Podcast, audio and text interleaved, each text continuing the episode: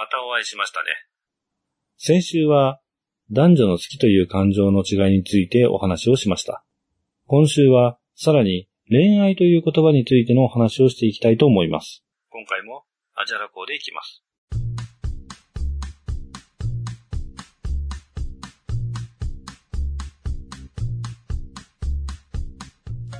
いい年をしたおじさんが恋愛のお話をするってのは少し滑稽かもしれませんけど、時々恋愛についての考察をしたくなる時があるんですよね。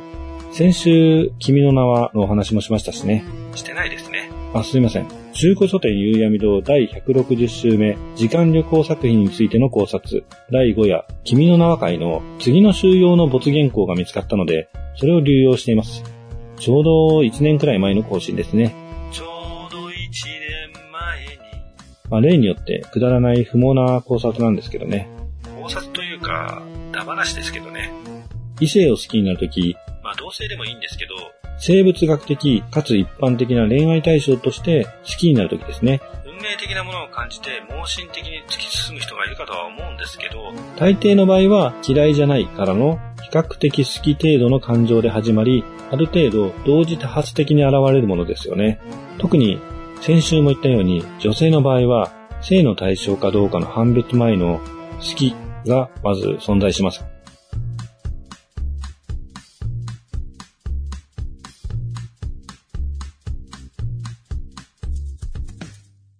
きな人はたくさんいるけど、恋愛対象ではないなんて状況は聞いたことがあったり、経験していたりしているはずなんですよね。そこから性の対象になるかの判別に入ると、別に何もなければ何もないけど、何かあったらそれなりに近づけるかも、もしくは受け入れてしまうかも。程度の気持ちにはなることはあると思います。好きプラス性の対象としてありという状態ですね。好きという感情という意味では、アイドルとか二次元作品とかでもいいんですけど、そこの線引きは現実的に可能かどうかの違いがあるだけで、基本的には同じものだと思うんですよね。そんなことはない全く違った感情だと言われたらまあ否定はしません。今話しているのは、好きという感情を大きな意味でくくった場合とでも思ってもらえば問題ありません。ざれ事ですからね。さて何の話をしているかというと、誰でも知っている何でもない言葉を自分の言葉で説明するというこだわりの夕闇堂なんですけど、え、そんなの初めて聞いたって？いや、一応前からそういう言葉遊び的なことが好きで、このコンテンツ自体はそういった言葉遊び的な要素を重視して作成してるんですよ。本とかゲームとかの紹介でも、あらすじは商品やウィキペディアの表現とかも参考にはしているんですけど、必ず独自の解釈と表現を加えるようにしています。もちろんそれ以上の説明はできないな、別に話すこともないな。という場合は、そのまま流用しちゃいますけどね。実際に表現できているかいないかは、まあ別問題なんですけどね。今回は単に好きという感情が恋愛と表現される場合、どう変化しているのか、その言葉の意味について考えていきたいと思います。改めまして、夕闇堂の新井です。ちょっと見切り発車でスタートしました。恋愛という言葉をテーマにした今回なんですけども、先週、恋愛対象という言い方については別の機会で的な発言をしましたし、しましたよね。ちょうど前にボツになっていた原稿に恋愛という言葉についてまとめたものがあったので、それを持ってきました。リサイクルですね。中古書店の看板は下ろしちゃってますけど。さて、恋愛という言葉には二つの要素がありますよね。恋愛の恋の部分。恋とそのまま愛ですね。愛というと意味や対象が大幅に広がりますよね。でも一般的に恋愛といった場合と愛と一言で言った場合では区別しますよね。同じもののように表現されることもありますが、恋愛は愛の一つの形ではあっても愛そのものとは違うものと言えますよね。今回はもちろん恋愛ですから、愛があれば何でもいいってわけにはいきません。ちなみに愛の説明はいらないですよね。ストーリーとかハピネスとか歌っている人ですね。もしくは不倫疑惑のある元卓球少女。まあ、簡単に言うと大切に思う気持ちですね。ざっくり。大切とはその人にとって価値の高いものという意味があります。その人にとってという部分が重要で、大切とは誰かが何かもしくは誰か、に対して感じる個人的な価値観であると言えます。個人的な価値観っていうと、なんか愛の説明とは違うって思う人もいるかもしれませんが、でもよくよく考えてみると、感情についての全ては個人的価値観であると言いますよね。ある人にとって重要なことが、ある人にとってはどうでもいいことですからね。まあ、愛についての説明はいいとして、問題は恋とは何かってことですよね。恋愛という言葉のとても重要な部分です。大切に思う気持ちの中のどういったもののことを恋愛というのかってことで説明がつくと思います。ネットで検索すると、恋愛で出てくるんですよね。恋愛とはつまり恋のことなんですね。ざっくり。皆さん恋を説明できますか？池のとかいらないですからね。まあ、さっきやっちゃってますけどね。恋の語源は諸説あるかもしれませんが、物に関わらず他者に対して願いを求めるという意味の恋から来ていると言われています。物恋とか雨恋とかの恋ですね。漢字そのものには心がもつれるという意味があるそうです。なるほど。いいえて妙ですね。つまり恋とは心がもつれるほどに相手を求める気持ちという意味なんですね。まあ、勝手な解釈ですけどね。さて、それでは生物的にこの恋という感情を考えていきましょうか。生き物の根源的目的は原則として生存と子孫繁栄です。生きること、増えることですね。生き物が同族の他者をそばに置いておきたいと思う感情は外敵から身を守るためと生殖です。どちらも生存と子孫繁栄には大切なことですね。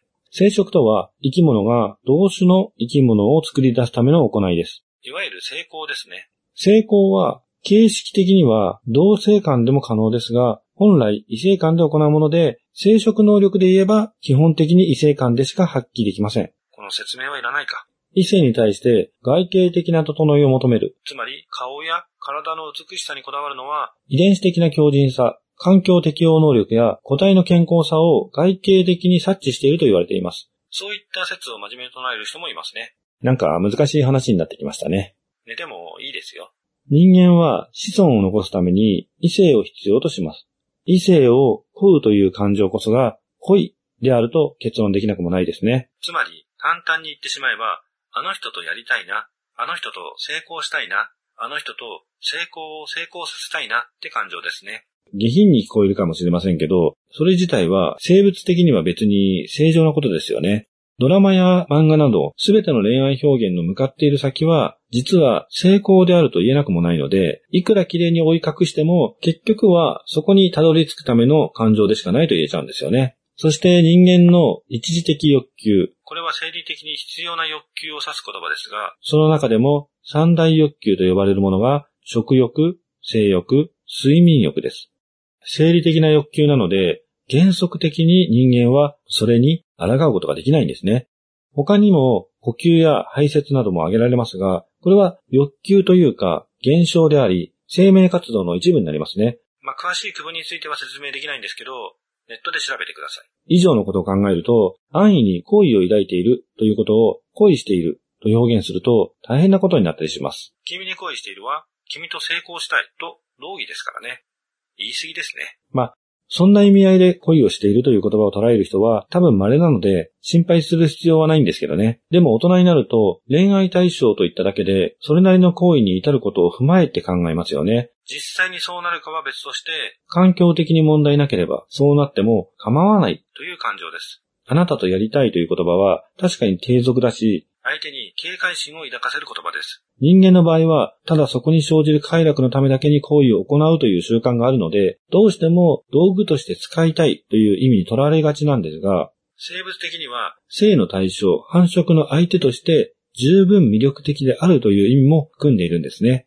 あの人と交わりたいという感情から、快楽をしたいとした能動的な感情を差し引いた感情が恋なんだと思うんですよね。だから、性的に魅力のある相手を快楽主体で強く求めてしまう感情と恋ってちょっと似ているんですよね。まあ、似てないって人もいるかもしれませんけど。